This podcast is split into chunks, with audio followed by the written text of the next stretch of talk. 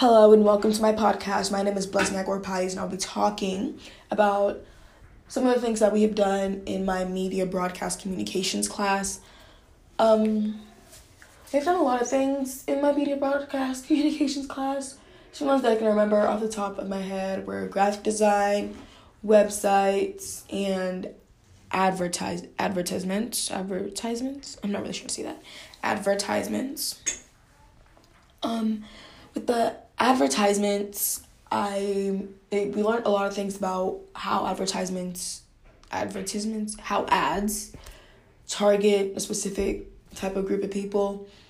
Like for example, they might put somewhere it has to do either with the region or the type of people they're targeting. Like for example, that Texas water bottle company, they put that there because you know we live in Texas and it makes sense to put something because most people in Texas are probably very proud of being from Texas or has to do with the age group. They might use slang in it or misspell some words to seem more with the times or more modern. But if they're maybe looking for like parents, trying to target parents, they might I don't know. If they're trying to target parents, I don't know. They might do something to do with kids, I guess. And then for graphic design, we for graphic design we learned how to catch people's attention and how to make things. This also has to do with advertisements.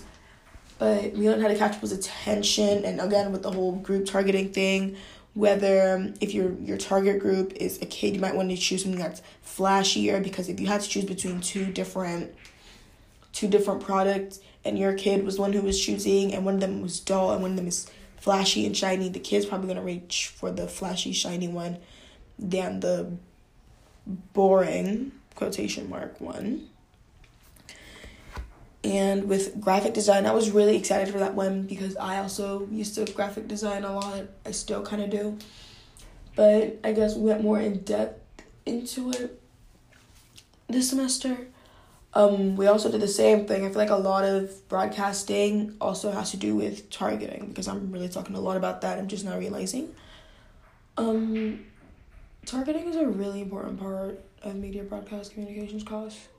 But for graphic designing, we learned where to put things, how to make like if you were to advertise again, you wouldn't want to make it too bright where it takes over the entire thing. You want to put exactly what your product does and what it is. For example, the story about um, Domino's Pizza, where I think before they had to put Domino's Pizza so they knew it was a pizza place, and now you could probably just see the Domino's, the red and blue Domino sign, I guess, and you would know exactly where you were going. So you have to make yourself known before you start doing anything else.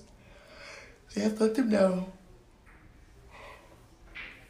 what your product does and what it is clearly enlisted on wherever you're putting it, either in the store or as an ad. And then we had our websites done, and I've made a website before, but I did not make one on Wix. I've tried Wix, but when I made a website, I had to code it from scratch, and I think Wix is much not Wix. We use Weebly. Weebly is much easier because you know you can just move anything around and see where you're gonna keep anything, and you have a homepage. Obviously, the homepage is where you keep you know, like the basics. You know, maybe some of your featured items or whatever you want them to see, and like then you have your About Us page, which is where you put what your company is about or what it does, or who made the company, when the company started, just giving information about the company. And then if it was a blog, you would put blog as one of the categories as well, so you they could just go straight to your blog. If it was an online shopping thing, you could go there. If you were making a photo website, you could just put photos so they would know where to go. It was really organized you could put anything in there without putting in much effort. And the contact us page was actually one of my favorites because like the way they set it up. It would do everything for you automatically if you just press some buttons. And I made a photo type of photography website where I just put a bunch of photos and I put a little story about how I grew up in Nigeria. And the websites were really, really cool because you got to see other people's. And then that brings me to one of my final ones, podcast, which is what I'm doing right now.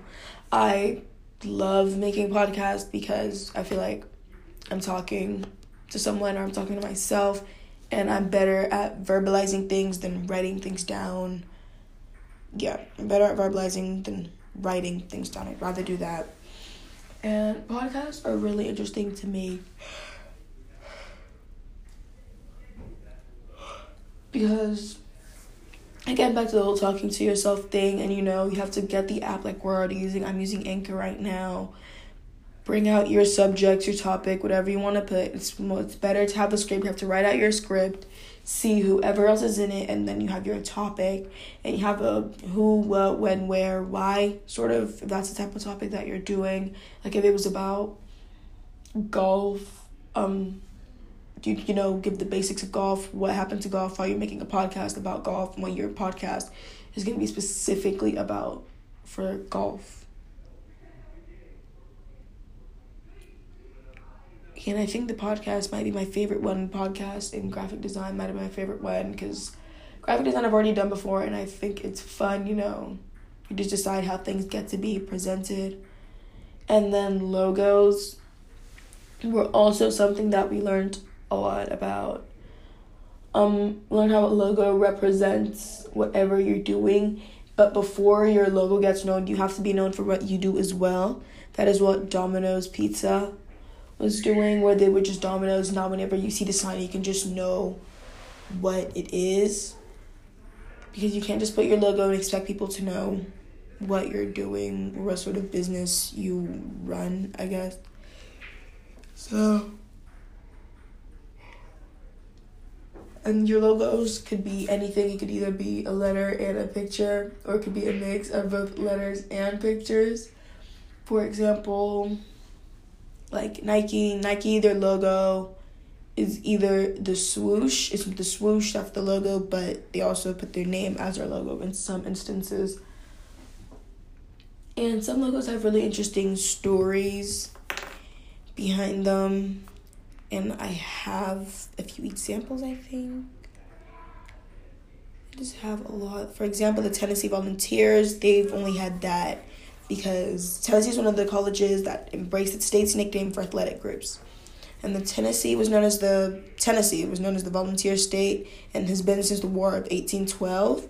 And they gained the name the volunteer state during the War of 1812. And with President James Madison and Andrew Jackson, who later became president, um, brought 1,500 from his home state to take care of a conflict in New Orleans. It shows that when James Madison, I think he was from Tennessee, and he just, a lot of people volunteered from there to support their president. And then the Mississippi State Bulldogs was known, they were interchangeably, they'd be used interchangeably for the last century. They could have been known as Bulldogs, Aggies, or Maroons. And then they got that name where after a win in Mississippi in 1905, their play, the type of play they made, the references were made that they made a bulldog style of play, and that's what the team used as a nickname, like a history behind it, I guess. And in 1935, the first bulldog mascot was adopted, and the first bully, I think bully is the name of the bulldog for the Mississippi State Bulldogs, became a part of the squad. Sadly, his career was cut short when a campus bus tragically ended his life, but the nickname did stick to the Bulldogs. I think it's really interesting. That's some of the stuff that I've learned at that's some of the stuff that I've learned in media broadcast class and I look forward to learning more things in this class. And I think there's a lot more that we can learn about in here. I love this class, it's a really good class. Um, also, some tips for graphic designing could be limit the number of fonts you use to avoid crowding on whatever you're making. Change the size and height to fit your design. You can use contrasting fonts to stick out because they might make an amazing pair. Do not be afraid to go big because eyes are automatically drawn to larger object. So make sure you make whatever principal object you're making big. and track your text. Keep put space in between each letter. You don't want to crowd them again. And use white space when you can because there's no need to crowd everything around you and be consistent in your design and use a flat design to your advantage.